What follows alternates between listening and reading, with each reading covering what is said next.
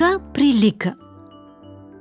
Една мишка решила да жени сина си, ама поискала да вземе снаха по-горна от нея, та да се хвали с роднини. Тръгнала да пита и да разпитва кой е по-горен от нея. Казали за слънцето. Стегнала се мишката и полека-лека стигнала при слънцето. Рекла му: „Слънце, знаеш ли защо дойдох при тебе?“ „Де да зная“, зачудило се слънцето. „Ще си кажеш сама.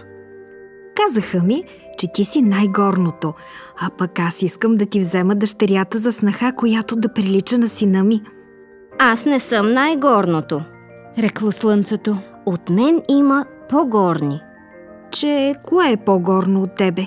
Кажи“, попитала мишката. „Облакът е по-горен от мене“, рекло слънцето. „Аз, когато грея на земята, не мога да премина през него. Той ме затуля. Затова иди при него.“ Мишката отишла при облака.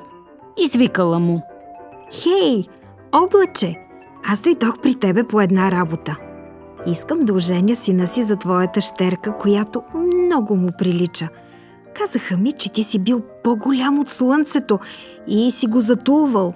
Това истина ли е?“ „Не“, рекал облакът. „Аз не съм по-голям. От мене има по-горно.“ „А кое е?“ попитала мишката.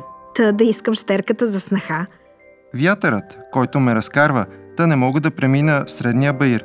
Той е по-голям и по-горен от мен.“ Отишла мишката при вятъра. Изказала му мислите си за неговата дъщеря. Послушала вятърът, па и посочил една долина в планината. Отишла мишката в долината и рекла: „Долино, дойдох при тебе да ти искам щерката за сина ми. Казаха ми за тебе, че си била най-горна в света. Това истина ли е?“ „Присмели ми се“, рекла долината. „От мене има по-горни.“ „А можеш ли ми каза, кой е по-горен от тебе?“ рекла мишката. „Реката, която като придойде, не мога да я удържа.“ Мишката отишла при реката. Попитала я, като най-горна, ще ли да даде щерка си за сина й. Реката рекла: „Аз не съм по-горна от брега си, който не ми дава да се разливам. Иди при него и неговата щерка сватосай.“ Много била уморена мишката, ала пак тръгнала. Тя нажаляла сили и време да избере снаха от голям род, да прилича на нея и да се гордее с роднините си. Отишла при брега на реката и рекла: „Чух, че ти си най-горен от всички в света. Дойдох да ми дадеш дъщеря си за жена на моя син.“ „Ех, мишке, мишке, че аз не съм по-горен от къртицата, която ме рови, събаря и никога не ме оставя здрав. Тя е по-горна от мене. Иди при нея.“ Вмъкнала се мишката в дупката на къртицата под брега и я попитала: „Къртице, ти ли си най-горна в света?“ Поклатила сляпата си глава къртицата и рекла: „Най-горни са слънцето, облакът, вятърът, долината, реката и брегът, които ми пречат.“ „Аз ходих при тях“, рекла мишката. „Питах ги, а те ми казаха за тебе. Та дойдох да искам твоята щерка за сина ми, която хем да прилича на нас, хем да е по-горна.“ Къртицата веднага се съгласила. „Бива, мишки, бива да я дам. Хем често ще ми идва на гости, та да радва къщата ми.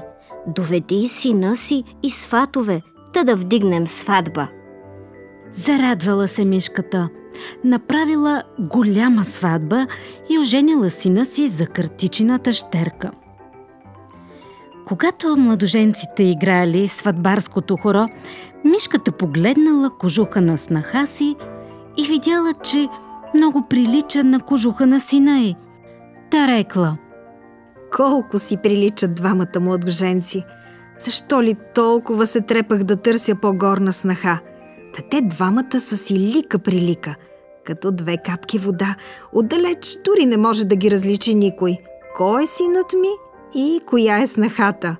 Избрах си снаха хем по-горна, хем лика-прилика.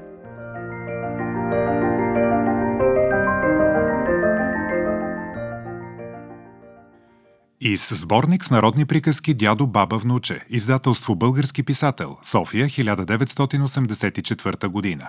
Подбор и редакция Елена Огнянова.